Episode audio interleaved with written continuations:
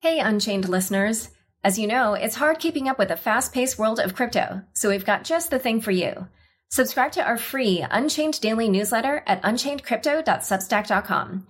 You'll get the latest crypto news and original articles from our reporters, as well as summaries of other happenings and bullet points, plus our meme of the day, all curated and written by our amazing team. It's still your no hype resource for all things crypto, just in newsletter form. Sign up at unchainedcrypto.substack.com. Again, the URL is unchainedcrypto.substack.com.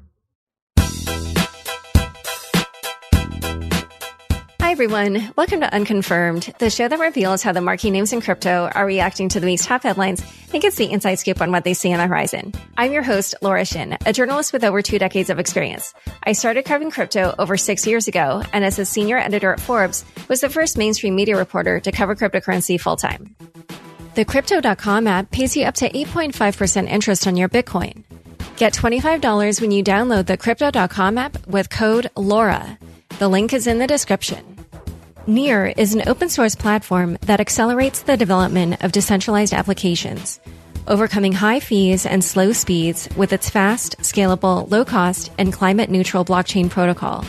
Learn more at near.org. Tezos is smart money that's redefining what it means to hold and exchange value in a digitally connected world.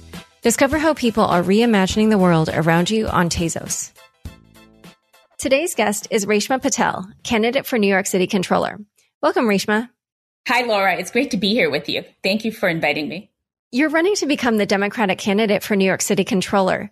Crypto people may be familiar with controllers after Brian Brooks's tenure as the U.S. controller of the currency at the federal level last year. But what does the New York City Controller do? Yeah, so the New York City Controller is uh, like the chief financial officer of New York City and also the chief auditor of New York City. The $250 billion pension fund, which is the fourth largest in the country, is managed by the New York City Controller. Um, the city's $118 billion capital program is done through the Controller's office. And then the city has 55 agencies, and the Controller has oversight over them and audits each agency every four years. And the role of the comptroller really is to hold the city accountable and serve as a check to the other areas of our city government, which is the mayor and the city council. And all contracting and all arbitration goes to the comptroller's office. And you've proposed what you call a future proof plan that centers around investments in blockchain businesses and crypto assets for the city. Why don't you tell us about that plan? So, you know, I think New York City, as we come out of this pandemic and the economic fallout from it, really needs to be thinking ahead and what ways that we can bring uh, new technologies to New York City and um, how we in city government can use it. And I really believe that blockchain is a tool that can really help city government in terms of transparency and accountability.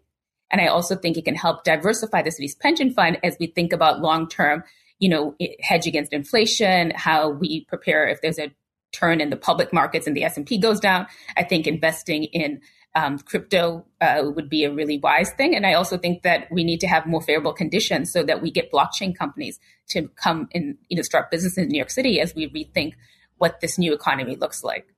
And so for part of that plan or proposal, you want to allocate 1% to 3% of the city's pension funds to crypto. Are there any special approvals that the city controller would need to do that? Or just in general, what would that process entail? Yeah. So the controller is the custodian of the pension funds, but they are trustees and the city has five different pension funds in the pension system. So we would need to get approval from the trustees to move forward on that plan. And there would be an investment committee that would be looking at the plan and making the best recommendations. You know, how do you invest which, uh, you know, currencies? You know, I've proposed Bitcoin and Ethereum, but, you know, would be looking at all options and looking at what's the best way to move forward and how much you invest. And do you have a sense from speaking to some of those trustees just how many are open to this idea? So I have had general conversations with people, you know, I, since I'm running for the office, I'm not the comptroller. I can't, uh, you know, go and meet with the trustees and stuff. So this is a plan that would need to be uh, put forth once I was elected. And then they would really seriously have to take a look at it and uh, move forward on it. And so I know you're saying that, you know, they would kind of study how to go about doing this, but what investment vehicles have you been thinking might be appropriate? Are you thinking that the city would directly invest in the assets themselves or into crypto VC funds or into you know, certain investment vehicles similar to GBTC or some of these other new ETFs that are out there? Um, you know, what, what do you think would make the most sense? So I was looking at both um, investing directly into the currencies as well as ETFs, and with the idea that you know you want to have a diversified portfolio and have exposure to different things. And I thought that it made sense to look at both of those. And also on the VC side too, because uh, you know one of the pension funds in the U.S. who has already done that in Virginia, there's two pension funds who've invested in blockchain VCs, and they actually have upped their investment this year uh, because it's been going so well. And would you also look at investing in the stocks of some of these companies that have put Bitcoin on their balance sheets, such as Tesla or MicroStrategy or some of the others? Um, yes. And then in terms of managing those investments, how frequently would those be rebalanced? The city's um, investment, you know, there's a chief investment officer, the controller are looking at this on an ongoing basis and really looking at, you know, what market trends are, um, how we you know, because it's about risk management, this is a long term investment. And so you are looking at rebalancing. Um, I would be looking at it all the time, you know, and you'd have quarterly updates. Okay. And so, how did you become interested in crypto and blockchain technology and decide to incorporate it into your platform? So, my background is in finance. Um, it's been in public finance, you know, which is uh, different uh, than you know uh, blockchain uh, technology. But I, you know, I had worked in various banks for almost two decades and had experience in that. And I had my clients were always state and local government. So that's how I got interested in how we make our city governments work better and this role of controller. And I had worked as a financial advisor to the controller's office. I really got to know the nuts and bolts of the office and what kind of things that I feel like we need to fix in that office.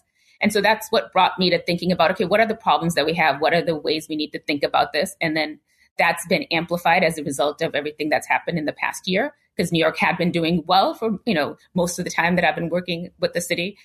And technology, I went to MIT. I've always been interested in technology. And um, since 2015, been going to events where people are talking about blockchain, how it can be used in the procurement process, following, you know, uh, the crypto space. And so I thought that this should be an important thing that our city government should be looking at. And frankly, governments all around the country and around the world. And so you mentioned the procurement process part of that proposal that you put forward is to use blockchain technology in that, and that system is um, the way that the city uh, awards and pays out government contracts for city projects. So, what is the problem with that existing system that you think blockchain technology can solve? Sure. So, one of the main ways that the city interacts with constituents is through this contracting process because they outsource a lot of human services through nonprofits. And then they have contracts with uh, small businesses, large businesses for supplies and other things, um, other work, construction work. You know, there's all kinds of things that we contract out. There's almost 20,000 contracts annually with the city.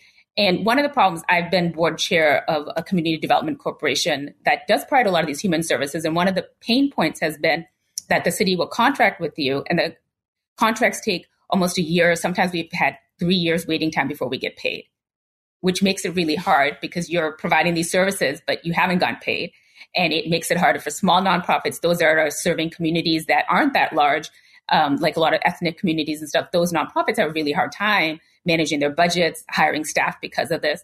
And similarly, if you're a small business, if you're a woman owned business that doesn't have as much capital, minority owned business, it's harder for you to access some of these contracts if there's that much delay. And so that's the pain point that I felt. And I've seen that across nonprofits and small businesses and wanted to solve. And fundamentally, it's a matter of trust as well right, in, in building this trust between constituents and the city. And I thought putting this on blockchain, because what happens is the comptroller's office, the mayor's office of contracts, the different agencies that are contracting these services are all working on these contracts together. And the comptroller's office is required to approve it in 30 days, but no one else is, right? And if we had a much more transparent process where everyone could see where the movement is happening, including the person who's actually contracting with the city, it would make it much easier. It would also save a lot of time and it'd be much more efficient. And we can also see where the money's going too, right? Because you'd be able to track that and it would, right now, everyone is keeping their own records and blockchain would allow there to be one record that can't be changed, that everyone can trust and work together. So, in a moment, we're going to dive more into this proposal to use blockchain technology for the city's procurement system. But first, a quick word from the sponsors who make this show possible. With over 10 million users, Crypto.com is the easiest place to buy and sell over 90 cryptocurrencies. Grow your crypto with Crypto.com Earn, which pays up to 8.5% interest on your Bitcoin and 14% interest on your stablecoins. When it's time to spend your crypto, nothing beats the Crypto.com Visa card, which pays you up to 8% back instantly and gives you 100% rebates for your Netflix, Spotify, and Amazon Prime subscriptions. Download the Crypto.com app now and get $25 by using the code LAURA. The link is in the description. Did you know nearly $338 million worth of NFTs were sent last year? And in 2021, that number is growing faster than ever. If you're looking to make your first NFT, check out Near's fast, scalable, low cost, open source platform. Near is investing 80 million Near tokens in community led projects over the course of five years to power sustainable innovation through its ecosystem, with fundraising opportunities and support for DAOs and dApps to engage fans and reach new audiences. Come learn why Near is the infrastructure for innovation at near.org. Back to my conversation with Reshma Patel. So I was just shocked when you mentioned that sometimes it takes three years for some of these contractors to get paid. Um, hopefully that's with interest because um, that's just really crazy. Uh, why does it take that long? So three years has been the extreme of one of the contracts that a nonprofit that I was involved in had, you know, but I would say on average, it has been at least uh, six months. Uh, it used to be even a year. They've improved the process slightly in some cases, right? And that happens because there are so many different areas of the city government that has to look at these contracts. And it just takes a long time to get it approved. And having not been at each of the agencies, I don't know why certain agencies take longer than others because it's not consistent across the 55 agencies. Some are quicker, some are slower. It is one of those things where it seems to be a black box. The city has created something called Passport NYC, which has a database where you can try to track this, but it isn't accessible uh, to all participants. And, uh, you know, idea with this blockchain proposal is that everyone would be able to go and access the information and know where in the process the contract is. And I'm assuming this would be a private blockchain, or are you thinking of putting it on a public blockchain like Ethereum? No, I was saying public blockchain like Ethereum. Oh, okay. Using, I guess, I'm sure there would be some kind of privacy for the city. Yes. Okay. And do you have, are there any particular I, would it be like a decentralized app or would it be a um yeah i'm not sure really what that looks like. Yeah so it would it would be on a public blockchain but it would have security measures because you want to keep certain information secure. Uh, but the idea would be that th- there'd be the transparency in where the contracts are in the process. And you know uh, each individual involved like the agency the mayor's office the controller's office already um, has knowledge of who the parties are involved and each of those parties involved would be able to look at the ledger see where things are along the way okay and uh, yeah have you discussed this with any particular companies who you know have talked about implementing this kind of thing I mean, I've talked to um, other experts in the field about this, you know, but no one who was actually implemented for a city government or any government because I don't know anyone who's done it procurement for a government agency. Okay. And and so yeah. but this would be something that would be directly in the controller's scope of of work. Okay. Yes, yes, because all the contracting is gone through the comptroller's office. Okay, so something I know that is a little bit outside, in fact, mm-hmm. I think just plain outside the controller's direct mm-hmm. scope is um, this New York bit license, which I know comes up a yes. lot when New York politicians are discussing crypto. And as I'm sure you're well aware, many crypto businesses feel that the New York bit license is unfriendly to innovation. Do you think there's any way for the controller to bring weight to bear on influencing that regulation in some fashion? And if so, how would you like to see that changed? Sure. And as you correctly point out, you know, it's the New York State Department of Financial Services that regulates uh, the BitLicense, but the control of New York City, it, especially given that a lot of the you know blockchain businesses would be centered in New York City, really push uh, the state to move on that. And, you know, it has been onerous for a lot of people. You know, it costs upwards of $100,000 or more to get a bit license. So it's been limited to no more than like 20 firms have been able to access it. And a lot of lawyers end up making a lot of money off of it. And a lot of entrepreneurs, you know, can't innovate as a result. And the idea is that we want these businesses to stay in New York and not be going to other places. and I would strongly advocate for it. And the state did last summer, uh, you know, start something called like a provisional bit license, as you probably know, right, where someone can uh, work with an existing bit license company and be able to work in New York State. And so I think that they are moving in that direction, um, but you know, there's more work that needs to be done. So, um, as you just uh, mentioned, there, you know, there are a lot of cities around the country that are kind of vying to become the crypto capital of the U.S., if not the world. Mm-hmm. Why do you think it's important yeah. for a city like New York to be welcoming to the crypto industry? And how would you plan to compete with other cities like Miami that are also aiming for that title? So, you know, New York has always been the center of financial services, right? And blockchain is financial technology. And I think that we can't lose our ground if this is going to be the industry of the future, right? And financial services declines, and then financial technology and blockchain is going to be the way the future goes. So I think we need to hold our center of financial services by investing in blockchain and in being welcoming to blockchain companies. And if you think about, you know, in the sometime in the earlier mid 90s, right, you know, Silicon Valley really invested in technology in a way that New York didn't, right? And then about 15 years later, we were trying to attract them to New York City through Silicon Alley, right? And then we have now, in the last 15 years, been like really pushing to try to get the technology firms to come to New York City, right? So we don't want to be behind. We want to be on the forefront. And we don't want it to be, you know, as you know, Miami has really been um, uh, blockchain friendly and, you know, adopted all uh, the policies that Wyoming has. And, um, we don't want, we already seen, I mean, I feel like this past year, a lot of New Yorkers moving to Miami, and we would rather have them stay here and build businesses here. So New York is at a pivotal moment in its history. As you mentioned, yeah. it's coming out of the worst pandemic that we've seen in the last century.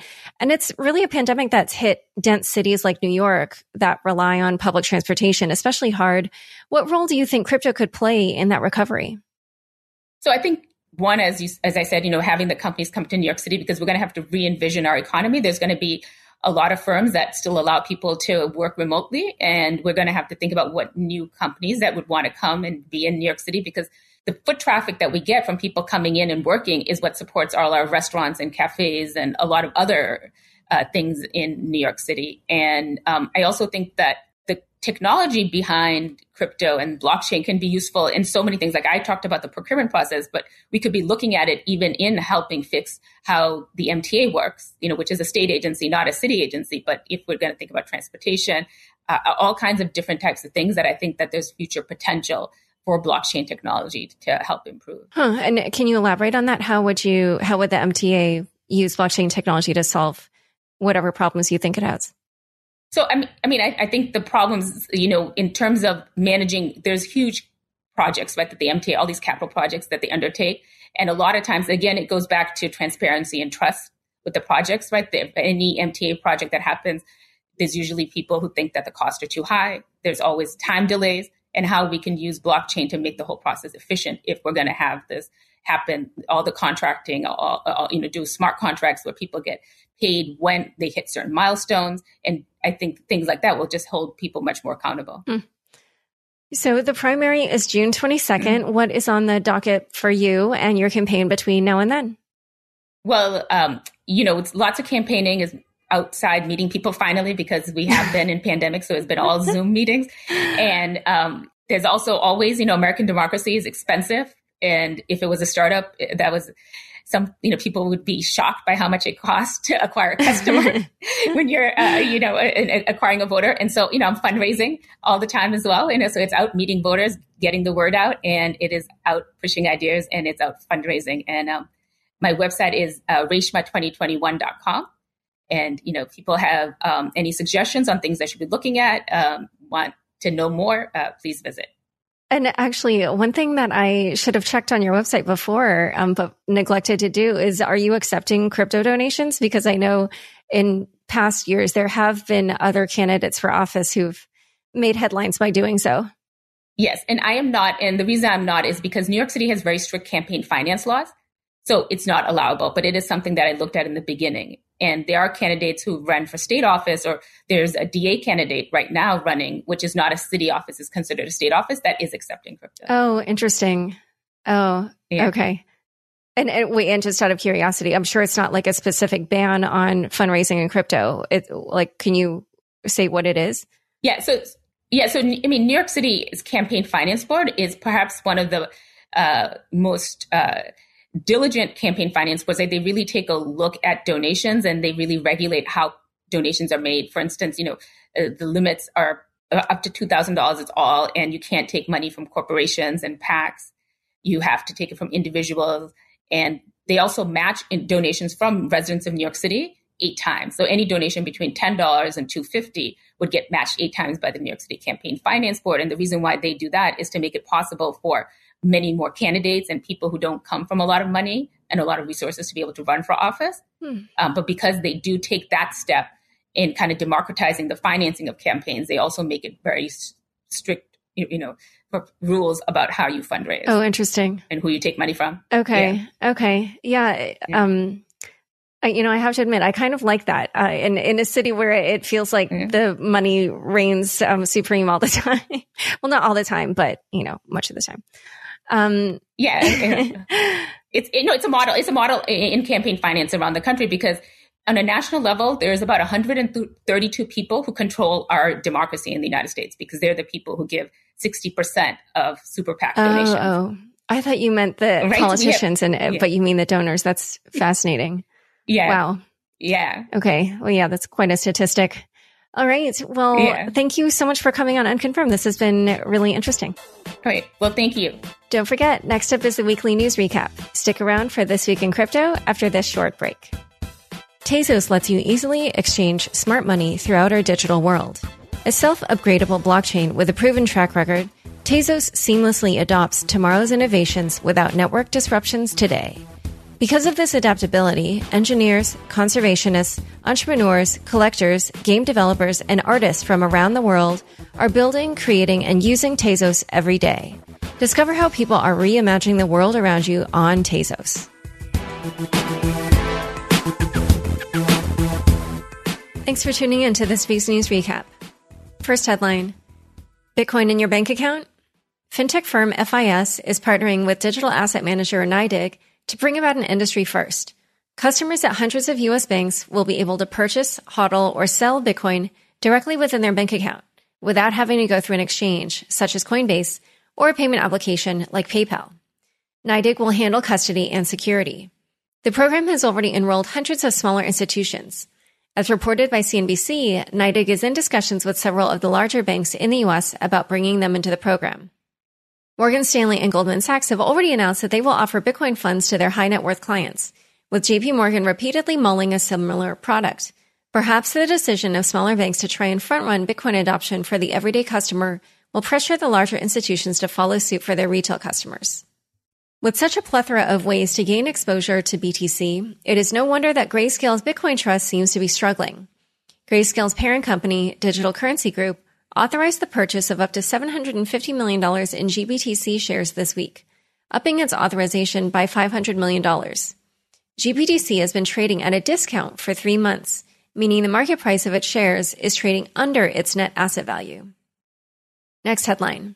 In an effort to bring more privacy to Bitcoin, its Taproot activation period begins. Regarding Bitcoin, the asset all this fuss is about, Bitcoin's Taproot update has begun its three month activation period at Bitcoin DLC put it rather succinctly on Twitter, writing, Taproot is a soft fork of Bitcoin that improves Bitcoin scripts, which will eventually increase privacy and help scalability, whilst also enabling more complex transactions. Miners who wish to adopt the update can signal support by adding a signal bit in blocks they mine. Bitcoin Magazine reports that nearly half of the network hash rate is currently supporting the update. If 90% of blocks mined during the next three months include the signal bit, the upgrade will be confirmed for November 2021. If all that made your eyes glaze over, just hold into this nugget. A benefit of Taproot is that mixing coins and disguising transactions will be easier, potentially making the life of the blockchain analytics companies who specialize in tracing fraudulent transactions much harder. Next headline. Ether streaks past 3K. Ether hit another all time high on Wednesday. The token reached $3,550 in the late afternoon, extending a rally that is over 350% in gains just this year. Decrypt reports that Vitalik Buterin, the 27 year old co founder of Ethereum, owns an ETH wallet worth more than $1 billion. Buterin initially disclosed his personal ETH address in 2018 on Twitter, and the address has been watched closely ever since. The wallet currently contains a whopping 333,521 Ether, cementing Vitalik's place as a hodler. Perhaps lifted by Ethereum exuberance, Ethereum Classic's native token ETC has skyrocketed in price as well, hitting a record high of about $150 on Wednesday. ETC is a, is a child of the 2016 DAO hard fork and has been hacked three times since then. Most likely due to the lower computational power backing the network compared to stalwarts like Bitcoin and Ethereum. Next headline. DeFi's unicorn is live. In a blog post Wednesday morning, Uniswap, the largest decentralized exchange by trading volume, officially announced the launch of its version 3. Unveiled in March, V3 is expected to give users more control over the liquidity they provide, along with better execution for traders. So far, the market seems to be giving the new update two thumbs up. In the first 24 hours since V3 went live, Uniswap accounted for 44% of all decentralized exchange volume on Ethereum. Uniswap V2 will remain functional as long as Ethereum exists. However, the Uniswap team expects much of the trading to migrate to V3 at some point. Next headline. Who let the Doge out? Dogecoin hit 69 cents on Tuesday. Yes, that really happened. the meme coin apparently is here to stay. Both eToro and Gemini announced the launch of Doge trading on their platforms. Galaxy Digital released a 22 page report on the token titled Dogecoin, the world's most honest shitcoin, that cites a genuine origin story, longevity, and a growing community as strong fundamentals supporting its rise. Dogecoin's market cap is currently the fourth largest in crypto, sitting at around $80 billion. That being said, Alex Gladstein, Chief Strategy Officer of the Human Rights Foundation, made a few salient points about Dogecoin that I found particularly noteworthy for investors. Quote, Dogecoin is infinite. The system is on track to mint 14.4 million new Doge each day and 5.2 billion more Doge each year forever. Dogecoin is not decentralized. Nodes are hard to run and there are at most a few hundred unique economic actors running them and probably way fewer. Dogecoin has had several insane pumps like this before, only to later fall in value by 90%. Next headline. Bitso, Coinmetrics, and Showtime announce funding rounds. Three fundraisers caught my eye this week.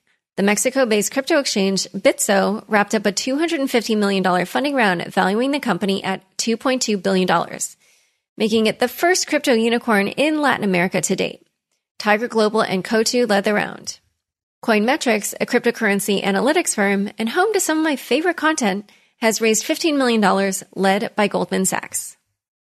NFT social network Showtime raised $7.6 million in funding from crypto investment firm Paradigm and DJ 3Lau or Blau.